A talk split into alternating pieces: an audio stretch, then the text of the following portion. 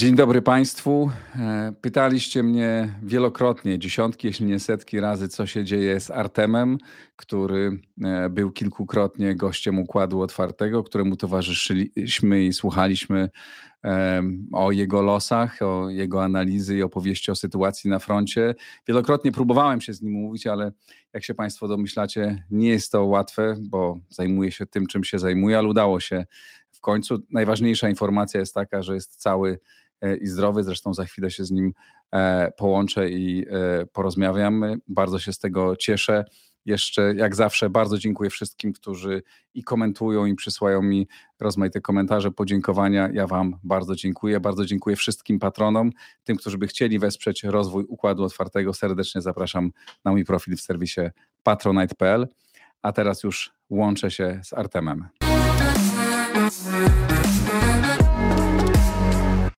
Cześć Artem, witaj serdecznie. Cześć, witam. witam Rozumiem, że jesteś masz przerwę, jesteś chwilowo w Polsce. E, kiedy nagrywamy tę rozmowę, ze względów organizacyjnych nie mogę powiedzieć, kiedy, kiedy ją nagrywamy. E, powiedz przede wszystkim, jak się czujesz, czy wszystko u ciebie w porządku? No, czuję się bywało lepiej. Aha. zdrowie, że tak powiem, gdzieś się utrzyma, zmęczenia widać coraz bardziej. Zresztą ludzie, którzy gdzieś tam mnie znają, zwracają na to uwagę, że widać to zmęczenie przede wszystkim tym wszystkim, mhm. całym tym, całą sytuacją, która się dzieje. Najpierw przekazuję Ci pozdrowienia od nie wiem ilu naszych widzów, słuchaczy, e, którzy wielokrotnie e, pisali i pytali o Ciebie e, i, i którzy mocno trzymają kciuki. E, to przede bardzo wszystkim. Mi miło, bardzo mi miło i dziękuję za to. E, czytamy komentarze, nie tylko ja, tylko też chłopaki. E, I jest to budujące i naprawdę daje dużo takiego. Poza tym dużo ludzi też nam pomogło cały czas, z niektórymi mamy kontakt, ze względu na to, że cały czas uzupełniamy braki sprzętowe, sprzęt tracimy, musimy kupować nowy. Pomocy jest, że tak powiem, coraz mniej ale to może później jeszcze, jak będziesz miał pytania, to ci powiem. Oczywiście, to o tym, y, o tym y, na pewno opowiedz, czego, potrzebuje, czego potrzebujesz, w jaki sposób można was e, wesprzeć. E, zacznijmy od tego. Ostatni raz e, sprawdzałem, rozmawialiśmy na początku czerwca. Powiedz, co się działo z tobą od tego czasu? Gdzie byłeś? No jak wyglądała twoja sytuacja i twojego oddziału? No, moja sytuacja to była dużo dużo jeżdżenia, dużo podróży w różnych miejscach. E, tak wygląda specyfika teraz. Teraz w ogóle specyfika się bardzo mocno zmieniła. Konflikt wygląda zupełnie inaczej niż wtedy, kiedy się zaczynał. E, mhm. Teraz e, odkrywane są dopiero karty i rzeczy typu Izium, typu inne miejsca, akurat tutaj, gdzie działamy w obwodzie charkowskim, tego, co się działo przez ten czas, kiedy byli pod okupacją. E, przychodzimy do miejsc, które były utracone, a teraz z powrotem są pod kontrolą Ukrainy. E, no i to są ciężkie widoki, ciężkie rzeczy, e, ciężkie rozmowy. No ogólnie nie wygląda to tak bardzo kolorowo, jak przekazują mass media i jak wszystkim się wydaje w Polsce, że jest super. Zanim, zanim Cię zapytam o to, co widziałeś i, i, o Twoje refleksje, to po prostu opowiedz proszę, gdzie, w których rejonach byłeś i w jakich sytuacjach byłeś przez te kilka miesięcy. Wiesz, Oczywiście opowiedz o tym, o czym możesz powiedzieć. No najwięcej żeśmy spędzili czasu w obwodzie charkowskim, to jest główny punkt działania tutaj. Zresztą to jest, e, że tak powiem, jedna część ofensywy, która się dzieje na, na bardzo dużą skalę. E, ta skala jest w niektórych miejscach bardzo duża, w innych mniejsza to też zależy, gdzie i jak bardzo Rosjanie stawiają opór. W większości tych miejsc, które, do których docieramy, jest to opór e, słaby ze względu na to, że jest rozciągnięty bardzo front. Rosjanie bardzo go mocno rozciągnęli i te wszystkie zapasy, które u nich gdzieś tam są rozlokowywane, nie zawsze trafiają bezpośrednio dobrze w te miejsca. Są też przez nas, że tak powiem, cały czas próbowani jakby niszczone dostawy i utrudniamy im to na tyle, ile możemy, ale wojna już zupełnie teraz inaczej wygląda. Teraz to jest już kwestia największego atutu, który jest w tej wojnie, który się pojawił, e, drony, rozpoznanie, no i artyleria, która, że tak powiem, i wyrzutnie, które robią największą robotę. Po waszej jest, stronie, po dzisiaj, stronie ukraińskiej. Tak, tak. Dość dużo jest sprzętu. Fakt faktem były takie chwile, gdzie brakowało niektórych elementów uzbrojenia, głównie amunicji, bo musiała być dostarczana, ale, ale no to dzisiaj jest główny, główny atut, który przeważa na korzyść Ukrainy. Bardzo dobry sprzęt, który jest dostarczany przez Zachód. To, to yy, ważne i E, bardzo optymistyczne e, informacje, które tu też e, dochodziły, bo pamiętam, kiedy rozmawialiśmy wtedy, to był koniec, koniec maja, początek czerwca, to właśnie mówiłeś, że też jest ta wojna, że mówiłeś, że wtedy ta wojna się zmienia, że jesteście pod ciągłym ostrzałem ciężkim artyleryjskim, że musicie się chować, że macie niewystarczająco własnych, własnego sprzętu.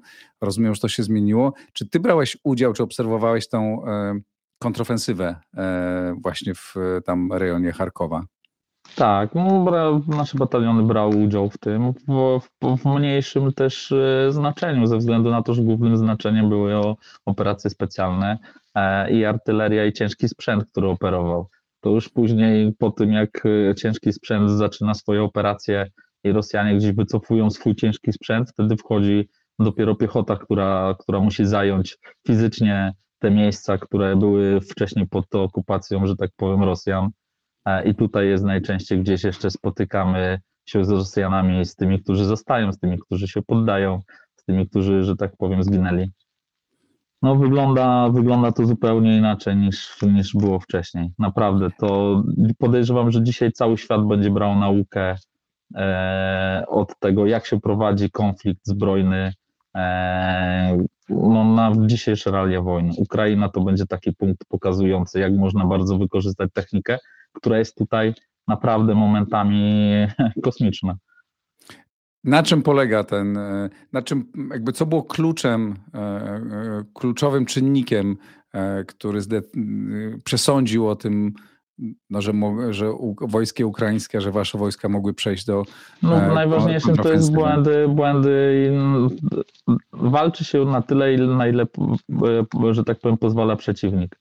Jeżeli Rosjanie rozciągnęli ten front i nie są w stanie każdego miejsca, do każdego miejsca dostarczać sił i środków, więc kończy się to przeważnie na tym, że w jednych momentach kończy się gdzieś amunicja, zapasy, muszą się stamtąd wycofywać, albo po prostu nie mają już czego bronić, bo nie mają. Większość tych miejscowości, tej ziemi, która została odzyskana, to są ziemie, które są bardzo, bardzo zniszczone przez konflikt. Tam, gdzie się przesuwała, tam, gdzie się przesuwał front, no to ostatnio policzyłem w miejscowości, gdzie było 40 domów, może dwa były takie, że jeszcze były ściany, dwie.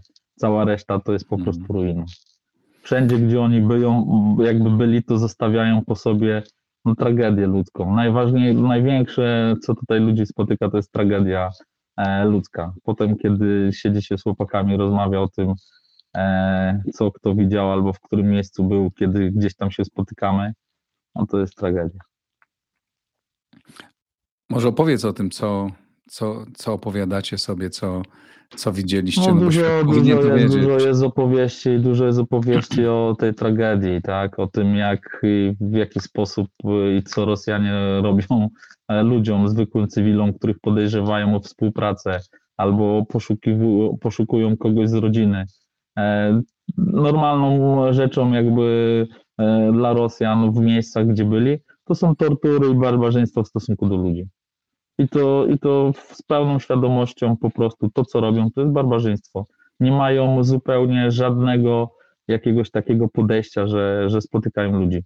Oni działają na wyniszczenie, po prostu na wyniszczenie. Jeżeli komuś się dostaje za to, że jest po prostu Ukraińcem w danym miejscu, prze, przeważnie są to ludzie, którzy po prostu nie uciekli, bo nie mieli na to szans, nie mieli, że tak powiem, możliwości i zostali i ten, no, ta, że ten obszar został okupowany przez Rosjan, no to jest tam tragedia. Ludzie przetrzymywani, bici, e, mordowani na skalę, że tak powiem, mega dużą. Dzisiaj to, co się dzieje, jakie są prowadzone prace w miejscach e, typu Izium, gdzie prokuratorzy dookoła przeczesują lasy.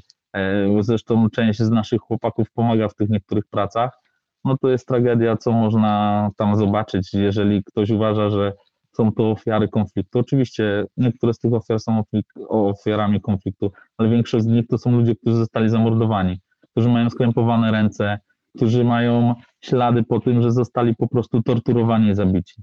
Jest to tragedia. Chyba największą rzeczą, e, która tutaj dotyka wszystkich, to są właśnie te rzeczy, które, które dotykają, że tak powiem, zwykłych, normalnych ludzi.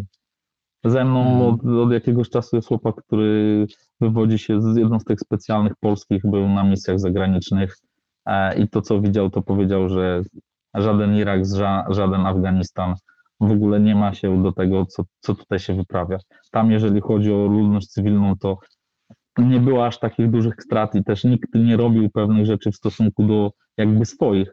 Tutaj jest zupełnie inny konflikt, bo Rosjanie nie traktują Ukraińców, z którymi do niedawna jeszcze normalnie żyli, przecież jako normalnych ludzi swoich, pomimo tego, że często gęsto rozmawiają tym samym językiem rosyjskim, traktują po prostu jako, jako nic.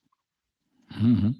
A w jaki sposób traktują jeńców e, wojennych? Czy masz jakieś informacje na ten temat? Wszystkie filmiki, które ludzie mogą zobaczyć na internecie, to są filmiki, które, które spotykają, że tak, które się spotyka na, na co dzień. Każdy, kto przeżył okupację, czy jakiś tam czas spędzony u Rosjan, no to e, jest w stanie pokazać blizny, e, rany i wszystkie te rzeczy, które oni, że tak powiem, zadali mu podczas pobytu E, pod ich rządami na miejscach okupowanych. Nie ma Również... żadnych konwencji, nie ma żadnych rzeczy. Rosy, e, ukraińscy żołnierze są, są traktowani strasznie.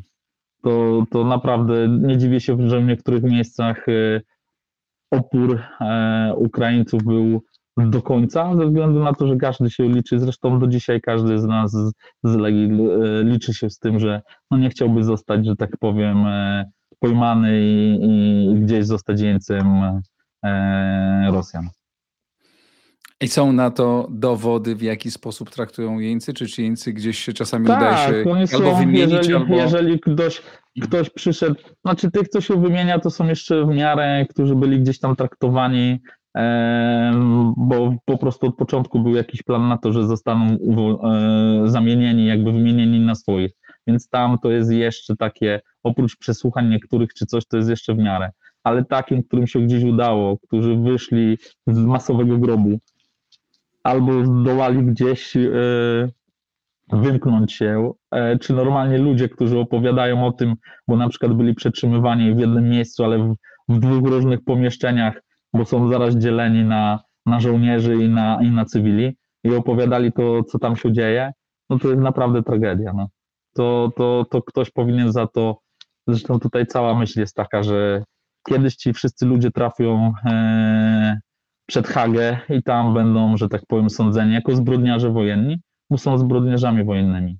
Ta wojna jest strasznie brudna, ten konflikt jest naprawdę.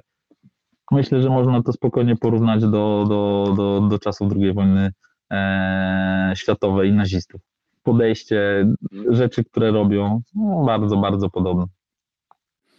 A czy Mm, to wywołuje podobne, czy zaczyna to wywoływać podobne reakcje u e, Ukraińców, kiedy dopadną tych ludzi, no bo każdego. że... Nawet, mhm. nawet e, w międzynarodówce.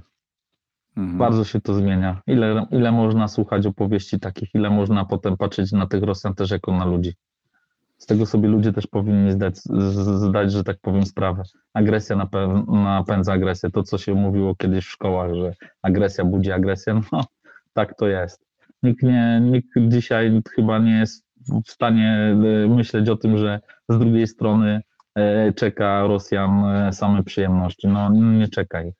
I na pewno ich nie będzie czekać, bo no, nie da się tego powstrzymać po prostu. Są miejsca, gdzie nie chciałbym tutaj mówić o pewnych kwestiach, ale no, granice pewne są przekraczane i, i, i nie da się tego zahamować. Tam, gdzie Również. jeszcze, że tak powiem, jest gdzieś dobro i, i da się to zrobić, to tak, ale po tym, co się widzi, po tym, że można mordować starsze osoby, można mordować dzieci. To jak potem spojrzeć na gościa, który przed chwilą właśnie ostrzelał miejscowość, wiedząc o tym, że w dwóch czy trzech budynkach e, gromadzą się ludzie po prostu w piwnicy, a potem w ten dom trafia pocisk i nie zostaje nic oprócz leja i rozerwanych ciał i ktoś nachodzi na to, a były takie sytuacje, sam się w takich znajdowałem. I potem myśleć o tym żołnierzu rosyjskim, że, że jest człowiekiem, no ciężko. Z czego Twoim zdaniem to wynika? Czy to jest tak, że oni są już doprowadzeni, ci rosyjscy żołnierze, do takiego stanu, że nie kontrolują się? Czy to są ewidentnie rozkazy ich e, przełożonych, którzy chcą, Myślę, że... mówią wprost, żeby tak, tak właśnie robili? Myślę, że tu się zbiera kilka rzeczy. Słabe dowodzenie albo przez ludzi, którzy nie powinni być, że tak powiem, dowódcami, bo idzie to od góry. Dwa, że to są ludzie, którzy w większości z nich nawet nie wyglądają jak Rosjanie. Są osoby, które mają, są bardzo zbliżone do, do, tym, do tych, e, u nas się mówi, że to Mongoły. No to są ludzie, mhm. którzy przyszli walczyć, dostali parę złotych. Jeżeli komuś się wydaje, że nie ma chętnych i to, co się mówi, że tam nikt nie chce walczyć, nie, no oczywiście, że mają. Oni podnoszą sobie klasę o pięć do góry. Jeżeli masz siedzieć gdzieś tam w, w zabitym, że tak powiem, dechami domku, a możesz dostać parę, że tak powiem, e, parę groszy i przyjechać tutaj, do tego jeszcze rabować, gwałcić, bić i robić cokolwiek ci się, że tak powiem, przyjdzie ci do głowy, to myślisz, że nie będzie chętny? Więzienia pustoszone są w Rosji. E, czasem, kiedy gdzieś rozmawiamy z kimś z jednostek e, jakby specjalnych, którzy gdzieś pokazują pewne pewne rzeczy typu mm, e, gdzieś nagrane rozmowy przechwycone, czy nawet my, jeżeli przechwycimy jakieś telefony z wiadomościami, no to tam, tam jest jasno, no, bia- e, czarno na białym napisane po prostu, że, że ktoś przyszedł z konkretnym tematem. Bić, rabować, gwałcić. Mhm. A czy ci ludzie, którzy przyjeżdżają, ci, o których opowiadasz, ci ściągnięci w ostatnim czasie? Czy oni, e, ich jakość wojskowa różni się od e, tych, którzy byli na początku? Czy oni są tak samo wyszkoleni? Czy... E, Rosjanie dzisiaj uważają, są, ich taktyka jest, że tak powiem, są jednostki dobrze wyszkolone i na dobrym sprzęcie, ale w większości jest to po prostu ilość. Jeżeli mhm. da się oszczelać jakąś miejscowość, jakąś dzielnicę większą, dwudziestoma pociskami i zrobić tam, że tak powiem, ładny kipisz, to oni potrafią zrobić to trzy razy więcej. Mhm. Niszcząc i robiąc o tym, że oni nie niszczą infrastruktury e, wojskowej. Wszystko to, co dzisiaj spada na Ukrainę, po tym jak e, został zniszczony, w sumie nie zniszczony, tylko uszkodzony most, bo to się odbiło wielkim echem wszędzie. Wszędzie wszyscy o tym przez chwilę mówili to zobacz, że wszystkie miejsca, które są atakowane, to w większości jest albo wrażliwa infrastruktura, a tak. jeżeli nie, to po prostu osiedla, miejscowości, dzielnice. Nikt mhm. nie patrzy na to, gdzie strzela. Po prostu ma być wykonany rozkaz, wystrzelić rakiety, zniszczyć. Jeżeli traficie e, w dworzec, super. Jeżeli traficie w szkołę, też dobrze. A najlepiej w szpital. Tak to wygląda. A czy w związku z tym, że to są ludzie gorzej przygotowani, czy oni są łatwiejszymi e, przeciwnikami e, w walce, czy wam dzięki temu lepiej też idzie, bo macie niewyszkolonych przeciwników? Wrogów? Prawda wiesz też taka, że te, tej walki, spotykania się, z, że tak powiem, face to face z wrogiem jest bardzo mało. W większości tam, gdzie my przychodzimy, to są albo polegli, albo ci, co nie zdążyli się, że tak powiem, wycofać, w, w, a, a, jeszcze gdzieś tam żyją, albo nie ma z nimi w ogóle kontaktu, bo się bardzo szybko wycofują, zostawiając sprzęt, zostawiając rzeczy.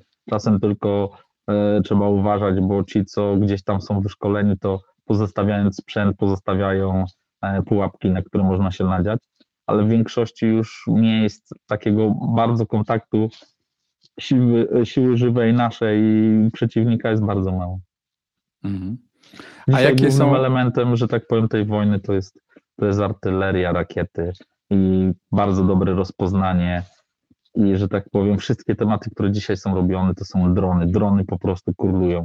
To jest nowy dla mnie element wojny, który chyba nikt wcześniej nie znał na takim. Oczywiście znaleźliśmy gdzieś tam te drony uderzeniowe, amerykańskie, coś. Dzisiaj uderzeniowym dronem jest mały Mavic który jest w stanie przenieść e, mały ładunek i może zostać rzucony przez dobrego operatora rosyjskiemu żołnierzowi na głowę.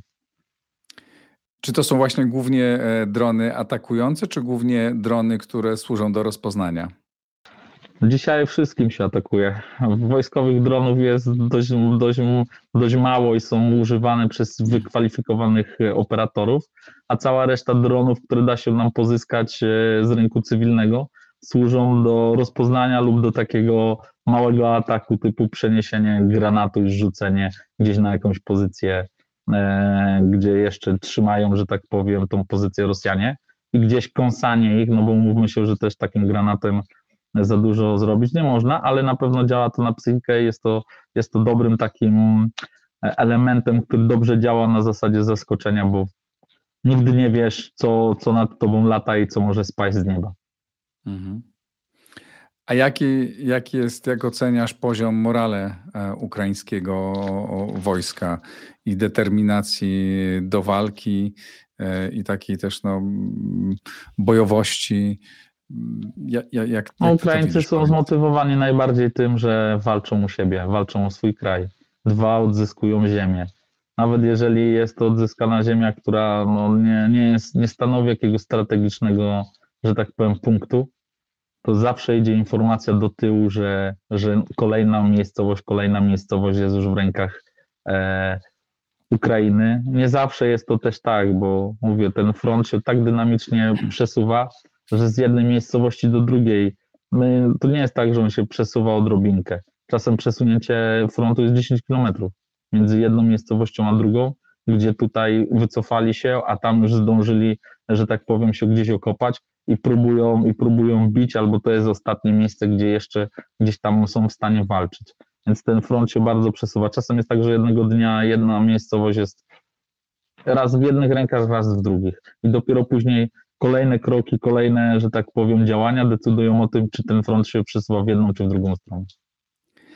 A czy widzisz różnicę w determinacji obu stron, e, e, w tym w e, waleczności i, i zdecydowaniu? Czy jest rzeczywiście tak, jak tu do nas dochodzą rozmaite głosy, że często się Rosjanie poddają, że uciekają bardzo łatwo, no bo nie no, mają takiej Determinacja Rosjan w niektórych miejscach jest bardzo duża, ale w niektórych miejscach jest słaba.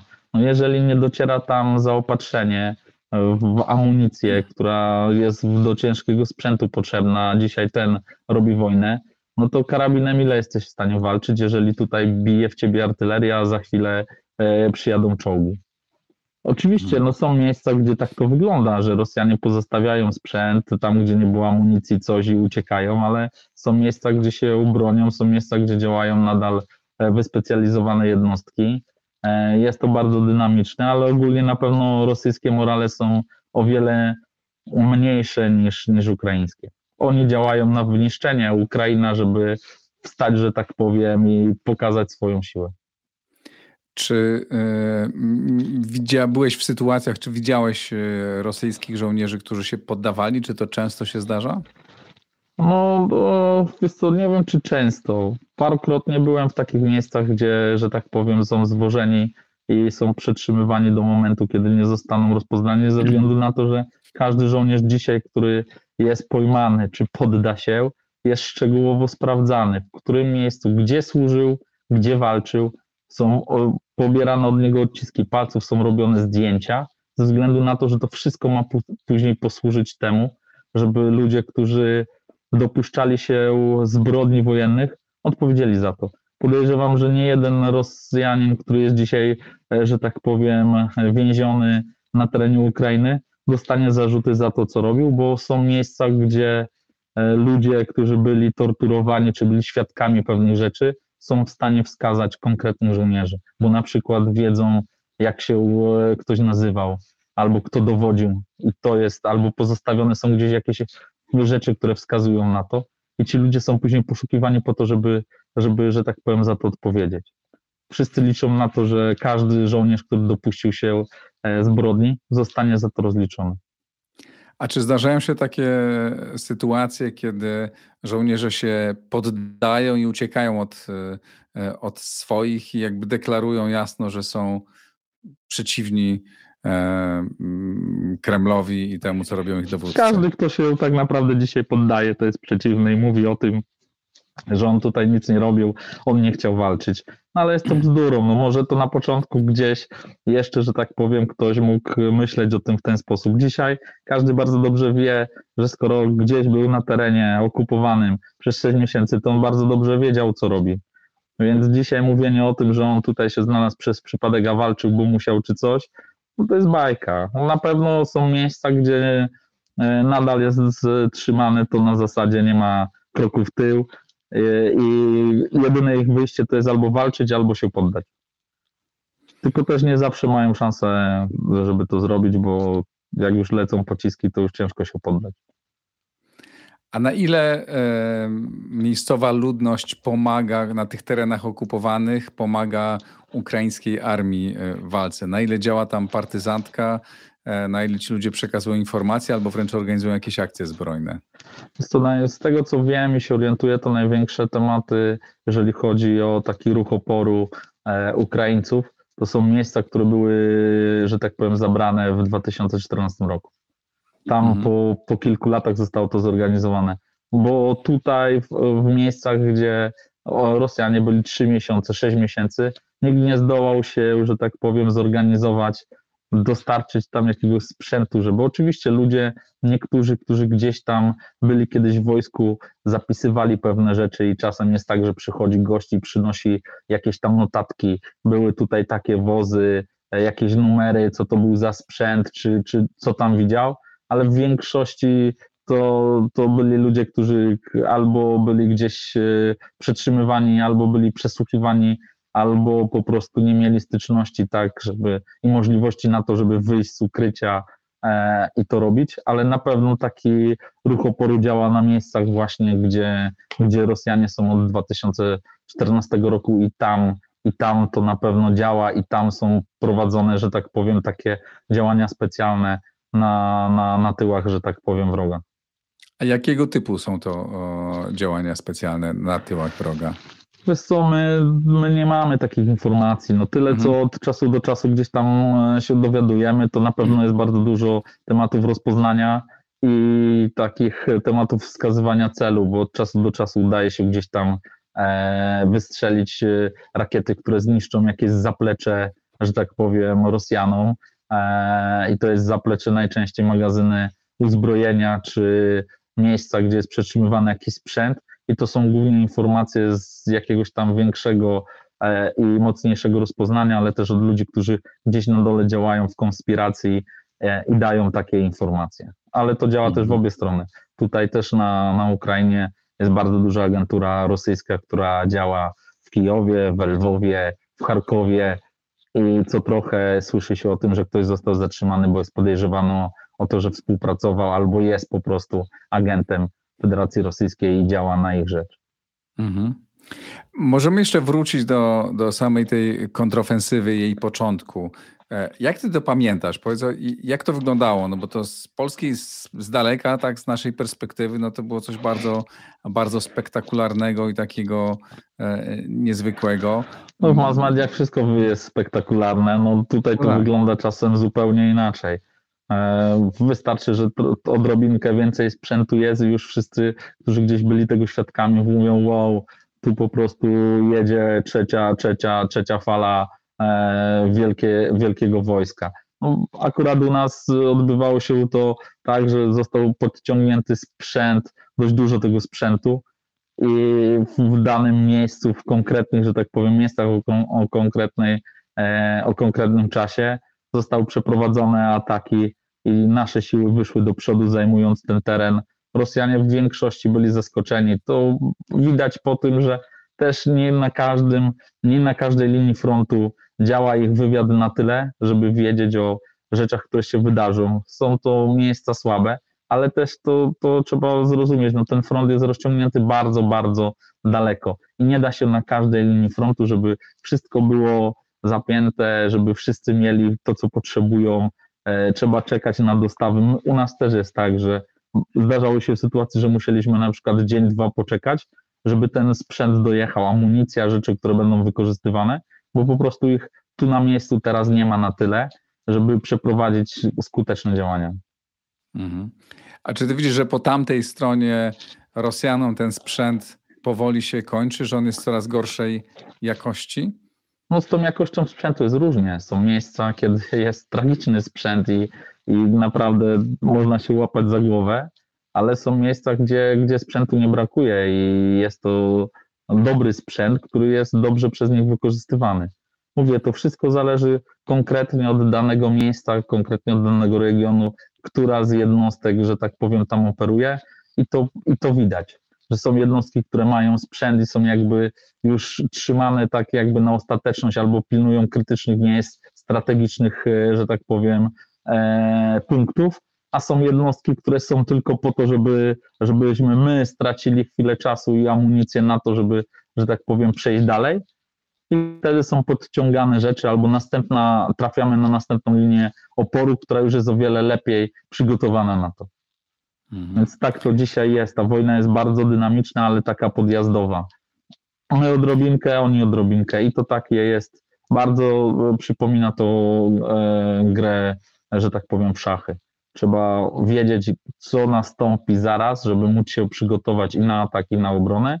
I kto lepiej to odgadnie, czy przewidzi przez swoje e, elementy wywiadu, tym jest wygrany.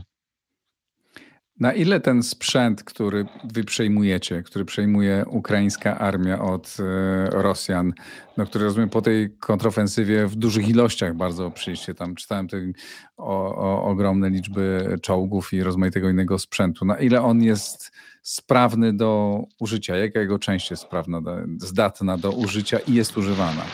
Tam, tam gdzie myśmy byli, to większość sprzętu była e, po prostu zdatna nie, nie, nie została w żaden sposób zniszczona, bo oni po prostu nie mieli na to czasu. Wycofywali się, nie wiem czy nie zostawili, dowództwo nie zostawiło im informacji na to, że oni mają ten sprzęt pozbawić możliwości, że tak powiem, działania, albo przynajmniej uszkodzić na tyle, żeby on mógł być wykorzystany z powrotem. Może ktoś o tym nie myślał, albo po prostu nie było na to czasu. Ale sporo sprzętu, amunicji szczególnie, czy, czy, czy takiej w miarę lekkiej broni jest, jest, zostało, że tak powiem, przechwycone po tej kontrofensywie i to w wielu miejscach, łącznie z niektórymi dużymi, że tak powiem, magazynami e, amunicji. I to jest tak, że te czołgi są niemal gotowe do użycia? Tam nie brakuje jakichś takich podstawowych elementów, które powodują, nie, są że czołgi, nie, gdzie, nie, są czołgi, które są za chwilę, że tak powiem, są przeglądane przez techników i, i ten czołg jest sprawny do tego, żeby, żeby nim poruszać się, szczególnie, że i armia ukraińska, i armia rosyjska, większość tego sprzętu mają taki sam. W mm. mniejszej ilości, odrobinkę modernizowany i tak dalej, ale tu jeżeli ktoś na Ukrainie był kierowcą, czy był w załodze czołgu, to jest w stanie y, poruszać się w, w każdym e, modelem, który gdzieś tam wpadnie w ręce na Ukrainie, a jest z armii rosyjskiej.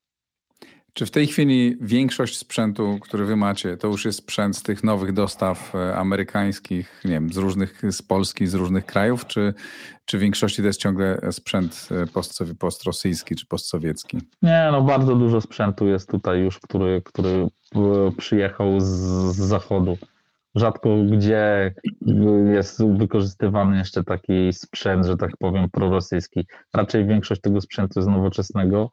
Fakt faktem z tymi dostawami jest też różnie. To nie jest tak, że to jest masowe i wszędzie. Nie każda jednostka dostaje ten sprzęt, nie każda jest wyposażona. Tak są miejsca, gdzie sprzętu jest od groma, ale są miejsca, gdzie, gdzie tego sprzętu jest mniej.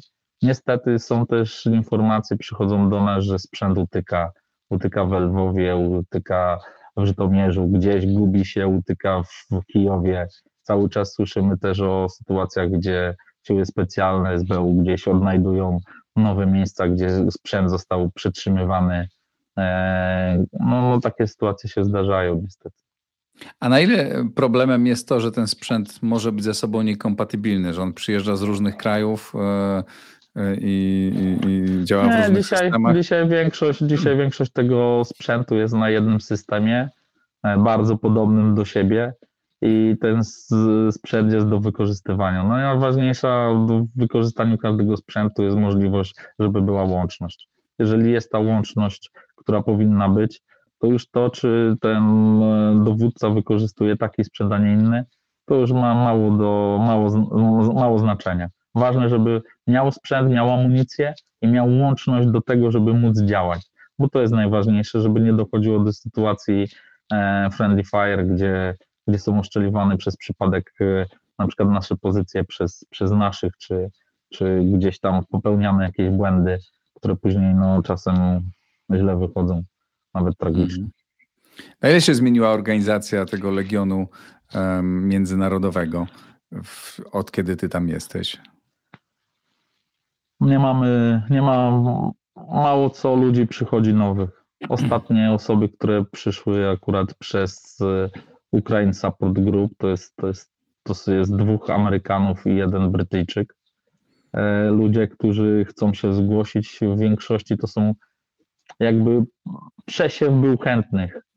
Ludzie często piszą maile, że ktoś nie dostał po w wypełnieniu ankiety informacji zwrotnej czy coś. No tych, tych maili jest, są setki, ale trzeba tam znaleźć konkretne osoby i dzisiaj siedzą nad tym, że tak powiem, ludzie, którzy już są wykwalifikowani w tym, żeby przekazywać te, te, tych ludzi dalej, ze względu na to, że trzeba ich przesiać. No, jakbym ci poczytał niektóre z tych maili, to, to, to, to człowiek naprawdę się zastanawia, co kto ma w głowie. Jeżeli ktoś pisze o tym, że nie jest specjalsem, na broni się nie zna, kiedyś raz miał jakiś karabin w ręku, ale on chętnie przyjedzie i będzie walczył z Rosjanami. No przecież nie ma takiej możliwości, żeby taka osoba trafiła jakiekolwiek działanie.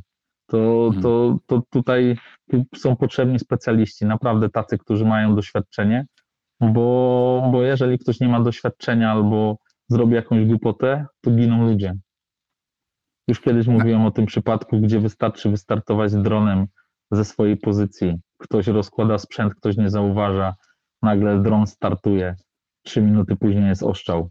E, ktoś idzie, kto nie do końca zna elementy taktyki i nagle gdzieś idzie, że tak powiem, w zupełnie innym, innym e, w inne miejsce i nagle okazuje się, że za chwilę ginie. Ludzie, którzy gdzieś palają telefony, no, różne rzeczy, zostawiają sprzęt gdzieś, zapominają o tym, że, że gdzieś ten sprzęt został.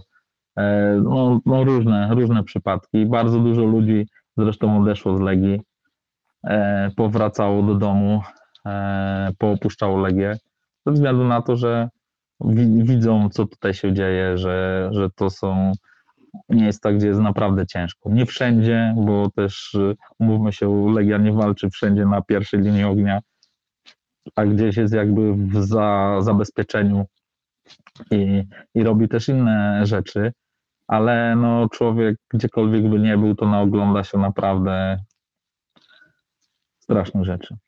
I to później z nim zostaje i, i tutaj na pewno jestem stuprocentowo pewien razem z kolegą, który tutaj jest też, że naprawdę to, co się tutaj naogląda, to, to do tematów e, innych misji, e, no, innych wojen od jakiegoś czasu, to jest bardzo duża różnica. Czy wy jesteście zarządzani, twoimi dowódcami są Ukraińcy, czy... Tak, cały czas to się nie zmienia. Cały czas, jeżeli chodzi o to, to dowództwo jeżeli chodzi o Legion, o wszystko tutaj, co się dzieje, to jest, to jest, to jest e, wojsko ukraińskie, które koordynuje i jakby taka, nie wiem, odłam tego po prostu jako, jako Legię, ale, ale nie ma tutaj możliwości takiej, żeby ktoś dowodził. Oczywiście w większości miejsc gdzieś do, zastępcami dowódcy w sekcjach są ludzie, którzy ogarniają dobrze angielski, którzy gdzieś wywodzą się ze swoich krajów, z jednostek wojskowych i mają, że tak powiem, doświadczenie, e, ale w większości e, dowodzą e, wszędzie Ukraińcy. A w, czy w, w Legionie ty spotykasz Polaków walczących wielu? Czy masz z nimi kontakt? Tak, dość, dość, dość to od czasu do czasu, że tak powiem, drogi się przecinają tych Polaków.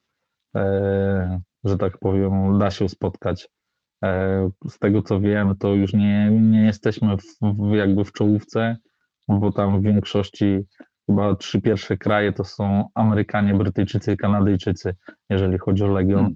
My już spadliśmy z ilością, no ale nadal tych Polaków się tam spotyka i w normalnej, regularnej armii ukraińskiej, którzy gdzieś dołączyli się jakiś czas temu i już zostali tam z nimi na stałe. A na ile zmieniła się sama armia, jej organizacja, sposób zarządzania, wyposażenie, sposób y, używania technologii? No widać, że to jest wszystko przychodzi z zachodu. Y, są miejsca, gdzie, gdzie jakby tak popatrzeć, nie, nie po mundurach, tylko po zachowaniu, to tak jakbyś widział zachodnie wojsko, tak? Może nie wszędzie i nie jest to na super turbo poziomie, ale w większości jest to już poziom taki, który przychodzi, że tak powiem, z zachodu. No, ci ludzie, zawsze trzeba pamiętać o tym, że tu większość tych, którzy dzisiaj dowodzą, to są ludzie, którzy walczą od 2014 roku, a wcześniej gdzieś brali udział, czy to w konfliktach w Czeczeniu, czy w Gruzji, po jednej, czy po drugiej stronie, bo, bo takich też się spotyka. Kogoś, kto, kto kiedyś, by, że tak powiem, służył pod tematami rosyjskimi, dzisiaj, dzisiaj w ukraińskim wojsku walczy przeciwko Rosjanom, tak? Gdzieś był tam szkolony, no bo mówmy się, oni od jakiegoś, e, że tak powiem, czasu dłuższego mieli z sobą dobre kontakty i, i to wyglądało inaczej. Później, że tak powiem, drogi się porozchodziły, Ukraina chciała pójść do zachodu, a, a Rosja chciała mieć e, drugi taki sam kraj jak Białoruś, czyli kraj, który jest pod nimi i, że tak powiem, jest od góry zarządzany.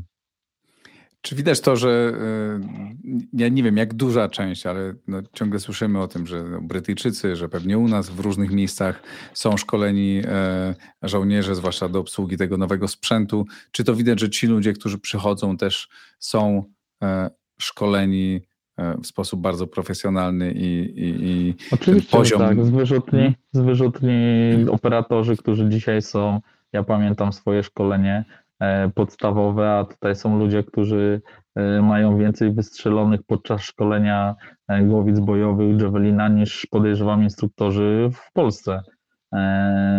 Są ludzie szkoleni, zresztą szkolenia cały czas się odbywają na terenie Ukrainy i, i ludzie przyjeżdżają tam z tych ośrodków szkolących tu i, i że tak powiem robią robią robotę w danych jednostkach, więc szkolenie cały czas trwa. To nie jest tak, że wszyscy walczą i nikt się nie szkoli. Zanim ktoś, że tak powiem, przyjdzie tu i będzie dowodził e, tematami, e, że tak powiem, z wyrzutni z oddziału przeciwpancernego, e, musi wcześniej być bardzo dobrze wyszkolony i staje się specjalistą. Te szkolenia cały czas trwają i to trwają w różnych miejscach. Przyjeżdżają tutaj instruktorzy, żołnierze wyjeżdżają gdzieś tam, gdzie, gdzie się szkolą, więc cały czas szkolenie trwa. Od 2014 roku te szkolenie i to są miejsca, gdzie widać, gdzie naprawdę widać, że, że te szkolenia nie były robione tak o, tylko ci ludzie stali się specjalistami.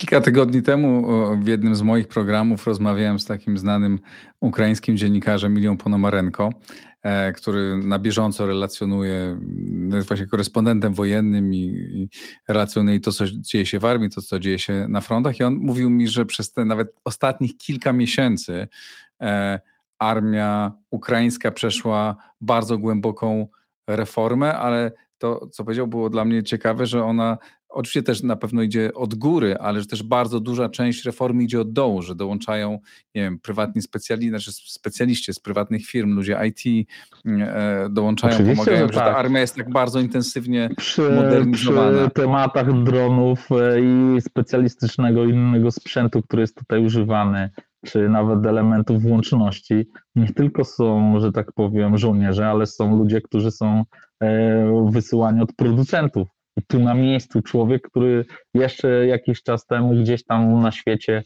robił pewne rzeczy, tutaj szkoli i pokazuje, jak najlepiej wykorzystać ten sprzęt. Więc to mhm. naprawdę jest tak, że ja już w pewnym momencie nieraz powiedziałem, że na Ukrainie dzisiaj walczy cały świat. Mhm. I to jest właśnie ten plus, który daje możliwości na to, że ta wojna wygląda w taki sposób. Podołączali się ludzie, firmy, i każdy, tak jak NATO, Ameryka e, i każdy inny kraj, e, równie jak, jak Polska, pomaga w tym i tutaj naprawdę w wielu dziedzinach e, są turbospecjaliści, ludzie, którzy, którzy są naprawdę wysokiej klasy specjalistami. Pojawiają się takie opinie często, że tam, że to dziś po, po armii amerykańskiej to się staje najbardziej, najbardziej profesjonalnie armia na świecie, że twoim zdaniem to są przesadzone Oczywiście. opinie? Czy nie, może na pewno jeżeli ta wojna się skończy e, w jakimś tam czasie i ci specjaliści dożyją końca wojny, e, to Ukraina będzie dzisiaj, że tak powiem, wiodła prym, jeżeli chodzi o szkolenia i pokazywanie, w jaki sposób działać. Bo no, żaden konflikt do, do dzisiaj nie był konfliktem tak bardzo nowoczesnym. Wiesz, co innego było gdzieś w Iraku, w Afganie strzelanie się z gośćmi, którzy biegali w, w turbankach i z kałachami, a co innego jest, kiedy z, i już nie mają tylko RPGów i kałachów, tylko jeżdżą czołgi, artyleria, samoloty, śmigłowce. Tu naprawdę jest bardzo duży poligon taki światowy, gdzie, gdzie, gdzie, gdzie te wszystkie nowinki i rzeczy, które tutaj się sprawdziły, zostaną przenoszone do naszej armii, do polskiej, do, do NATO całego. I podejrzewam, że są tutaj ludzie, którzy obserwują to wszystko i bacznie się przyglądają i będą e, niektóre z tych elementów wprowadzać e, w innych krajach NATO. E, czy widziałeś jak z bliska, jak działa HIMARS? Miałeś okazję? Widziałem. Obserwować? Widziałem. Aha. Może o tym opowiedzieć, bo to wszyscy się tym fascynują, no, bo zdaje się, to był ten sprzęt, który dokonał wielkiej zmiany. Oczywiście, no robi wrażenie bardzo duże.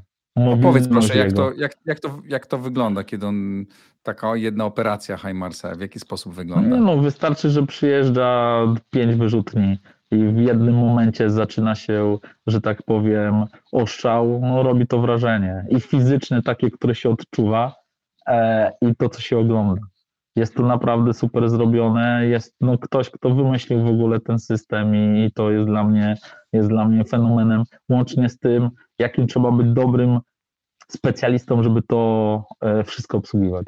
Tak samo jak te działa samobieżne, jakieś takie rzeczy. No, jeżeli e, ktoś musi bardzo dobrze się na tym znać, żeby, żeby strzelać tak, żeby celować i być w stanie zamknąć oszczał w promieniu iluś tam metrów, albo trafić w coś, co jest po prostu ileś tam kilometrów dalej.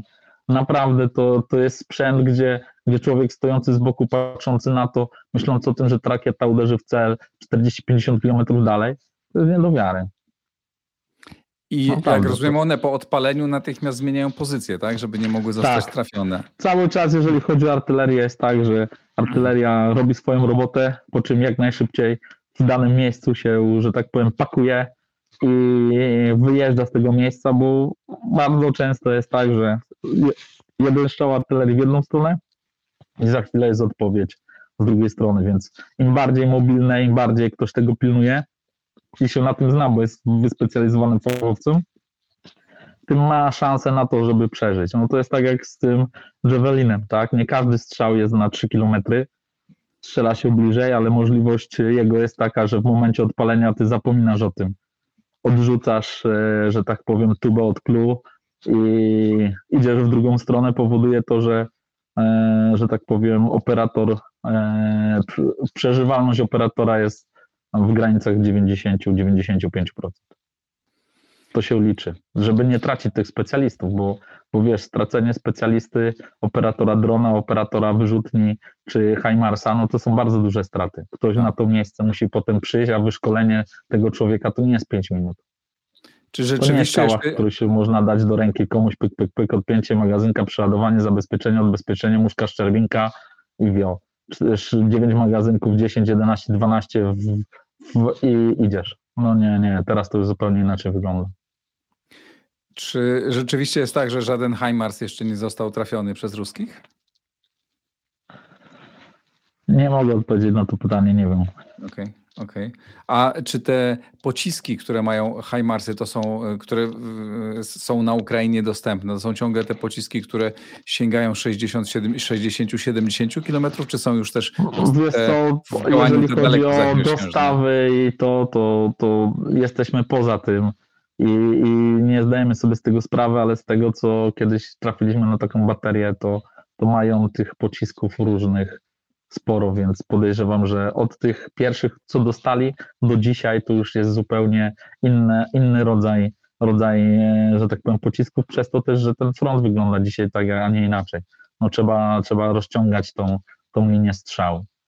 Mhm. Na pewno jest tak, że dzisiaj Ukraina, jeżeli chodzi o kwestie artylerii, w większości miejsc ma tą przewagę na pewno.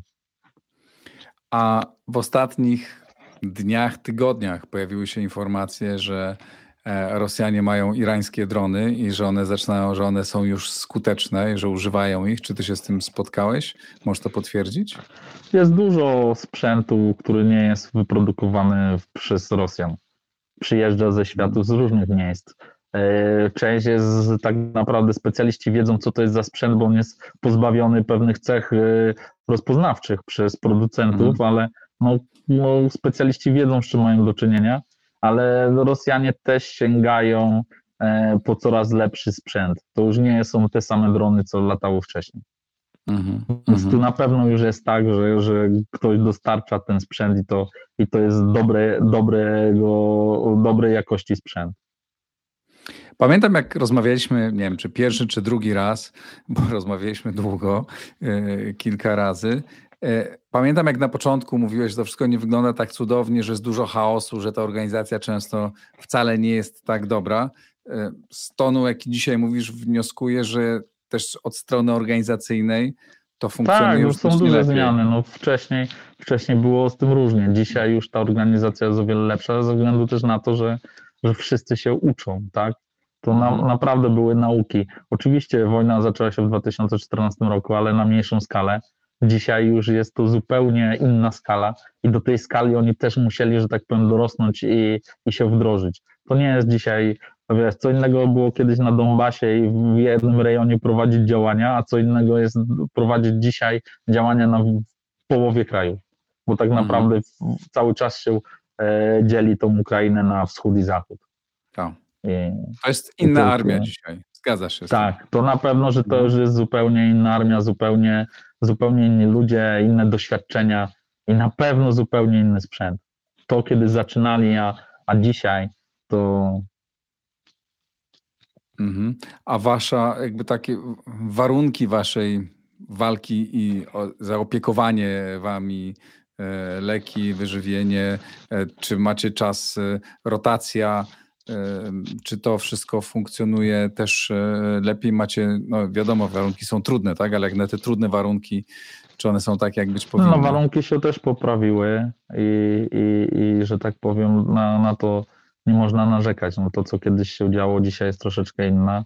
Rotacja jest oczywiście, szczególnie tam, gdzie, gdzie jeszcze trzeba utrzymywać kontakt i jeździć po sprzęt i sprawdzać, bo, bo dzisiaj to jest kluczowy temat do sprawdzania sprzętu i to, żeby ten sprzęt był, no niestety dzisiaj jest tak, że ten sprzęt przyjeżdża z najwyższej półki, bo, bo ten niektóry sprzęt został tu zweryfikowany i się po prostu nie nadaje do działu.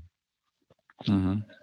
E, Noktowizja, czy termowizja, czy drony, e, które wcześniej żeśmy, że tak powiem, posiadali, używali do, do dzisiejszych, też zupełnie innej klasy sprzęt. Już jeżeli mają być robione zakupy gdzieś, a dbamy o to, żeby uzupełniać, no bo ten sprzęt się niszczy, tracimy sprzęt też, to już jeżeli, że tak powiem, ten sprzęt zostaje zakup, zakupiony przez nas, to już konkretnie dany sprzęt.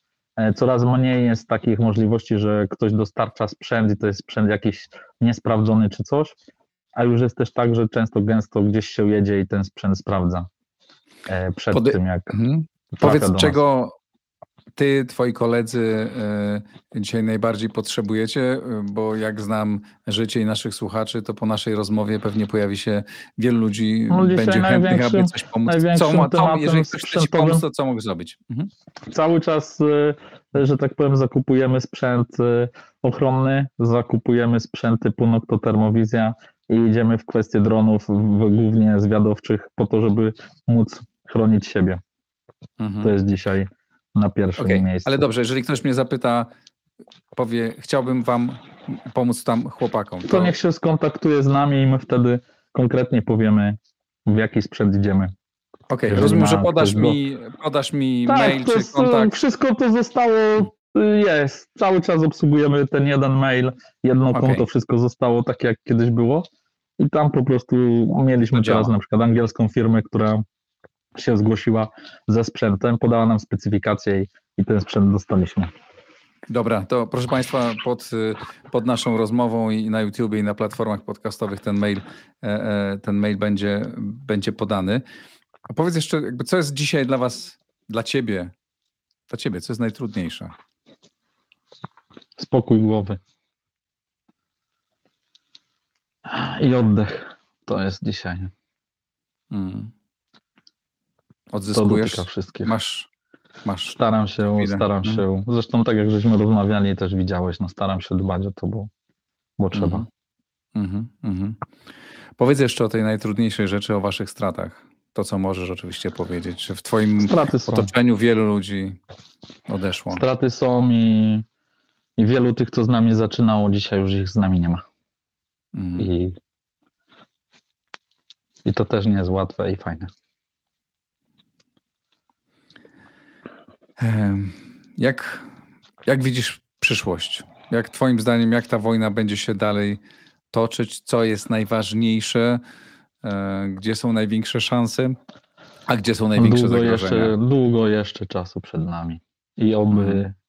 oby to, co to się mówi, czego się boimy, czyli wejścia do wojny Białorusi, albo Mhm. wykorzystanie e, broni chemicznej, czy, czy nawet atomowej się nie Mhm. spełniło.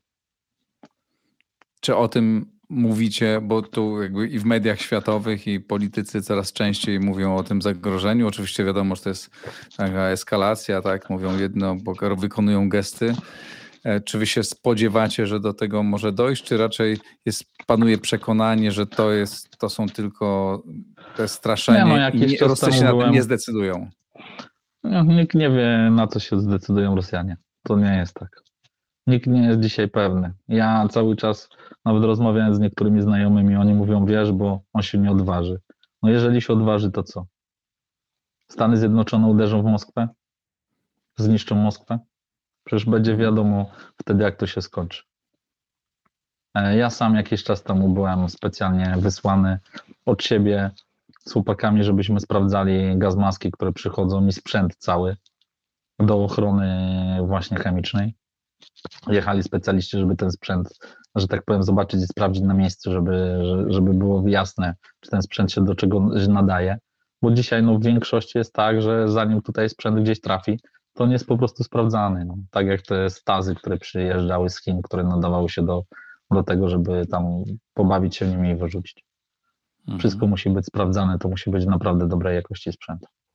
Mhm. A i tak specjaliści później, tak jak w tych dronach czy w innych rzeczach, jeszcze grzebią dodatkowo i lepszają, wyłączają i bawią się tym sprzętem po to, żeby on był skuteczny, a żeby też, e, że tak powiem, była możliwość e, użytkowania go, żeby on gdzieś nie dawał sygnałów takich, a nie innych i tak dalej. To już jest naprawdę wysokiej klasy. e, Trzeba być specjalistą, żeby ten sprzęt zabezpieczać i, i, i żeby móc korzystać bezpiecznie z tego sprzętu.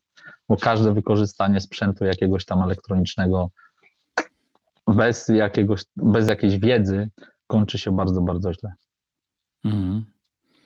Jak się spodziewasz, e, co może się jeszcze zdarzyć do zimy i na ile jesteście przygotowani na, na jesień, na, na te chłody, na błota, e, a później No widzisz, e, zaczyna być już różnie, więc sprzęt, który, który już tam mamy i zbieramy, to już jest sprzęt do, do przygotowania się na to. No zima będzie ciężka. Dla nas jeszcze jako tako, ale pomyśl sobie o tych miejscach okupowanych, e, albo które dzisiaj są odzyskane, a nie ma prądu, wody, gazu, niczego. Mhm. A tutaj zima jest troszeczkę inna niż w, w Polsce. Z waszego punktu widzenia ta, ta, to błoto, opady, niska temperatura, a potem mrozy działają bardziej na niekorzyść Ukraińców, czy bardziej na niekorzyść Jednych i drugich. Jednych i drugich. Oni, że tak powiem, kwestie tej zimy, takich rzeczy też znają. To wiesz, to, jest, to nie jest tak, że to są ludzie, którzy przyjechali z Afryki, walczą tutaj i oni nie zdają sobie sprawy. Ja podejrzewam, że będzie taki moment w zimie, że ta wojna po prostu na chwilę się zatrzyma, nie będzie jakichś takich większych działań. Wszyscy się okopią i będą od czasu do czasu, że tak powiem, gdzieś tam e, się oszczeliwać. No i znowu wszyscy dookoła zapomną, co tutaj się dzieje. Zobacz teraz, że większość ludzi, że tak powiem, zdziwiona jest, a jeszcze wojna trwa, no coś tam się biją. No, więc to znowu wszystko wyhamuje i później znowu się zacznie. A myślę, że ten okres tej wojny będzie długi, długi, długi. To na pewno. A jak mówisz długi, długi, długi, to myślisz, że to będzie rok, dwa, trzy, czy raczej to już jest no, kwestia myślę, miesięcy? Że, myślę, że to będzie dłużej. Znaczy nie, nie, nie podzielasz tego opty, optymizmu ludzi, którzy mówią, że jest szansa, że w przyszłym roku Rosjanie zostaną wypchnięci? Nie, no myślę, że, że, że to raczej nie, nie będzie tak. Myślę, że to mhm. tam, gdzie będą wypchnięci, będą, ale są miejsca dzisiaj, które, które no, są tak dobrze przygotowane też, że, że no mówię, no co innego jest zdobyć miejsca, gdzie gdzieś te rozciągnięty był front. No, zobaczymy, co, co pokaże, co pokaże da, dalsze działanie. Jak bardzo ta mhm. ofensywa i to. Pamiętaj, że podciągnąć sprzęt, podciągnąć amunicję, to wszystko też trwa. Ludziom się wydaje, że przerzucenie wiesz, sprzętu z Kijowa do nas to jest tego. No, no nie jest. Może jak chcesz przerzucić tak jak my przerzucamy swój sprzęt, gdzieś ten, który pozyskujemy, e, bus 2, 3 to tak. No ale teraz sobie wyobraź, że musisz dostarczyć 50 czołgów. Mhm. To nie może mhm. tak sobie ojechać na nisko podwoziówkach czy coś, bo, bo zostanie, że tak powiem, gdzieś dokonywana próba trafienia tego. Zresztą dzisiaj w Polsce widzisz, jak poruszają się. Wystarczy przejechać w okolice Rzeszowa i zobaczyć wieczorem, jak porusza się sprzęt. I ty tak naprawdę nie zdajesz sobie sprawy, ludzie, którzy się na tym znają. No ja sam osobiście trafiłem na, na, na taki konwój, to jedzie parę tirów, jeden, e, że tak powiem, auto specjalne są z przodu, jedno z tyłu, nic nie jest oznakowane i jadą pod, że tak powiem, w nocy, kiedy jest jak najmniejszy ruch, żeby ludzie, że tak powiem, nie widzieli tego. Nikt nie robił zdjęć, nie wrzucał gdzieś do mediów, no bo to jest jak jest. Mhm. I na to mhm. też trzeba zwrócić uwagę, że ludzie, którzy gdzieś widzą ten sprzęt, nie powinni robić zdjęć i wrzucać tego, bo agentura w Polsce rosyjska też działa. To nie jest tak, że tam jest wojna i tutaj nic się nie dzieje. Tutaj też są ludzie, którzy. Zobaczymy zresztą, bo ostatnio widziałem się z chłopakami e, z Polski, co będzie, jak się odpali i na jakim poziomie będzie temat e, wojny hybrydowej, akcja Białoruś, granica i, i czy to nie wróci. Specjalnie mhm. po to, żeby gdzieś sprawdzać te, te rzeczy. Mówisz na, a na granicy białorusko-polskiej. Tak, tak. Mhm. Że z powrotem że może tam się zrobić. Mhm. Tak, akcja się zrobić. Cały czas są przechwytywane przecież samoloty gdzieś e, w przestrzeni powietrznej NATO i tak dalej, więc bo tutaj też ostatnio miałem, miałem okazję rozmawiać z jednym gościem i mówi, że że się dzieją, że tak powiem, są ruchy i, i, i to nie jest tak, że nagle wszyscy stoją. Mm-hmm. Widziałeś mm-hmm. zresztą, dostałeś ode mnie informację, widziałeś, jak się pewne miejsca w Polsce zmieniają, tak?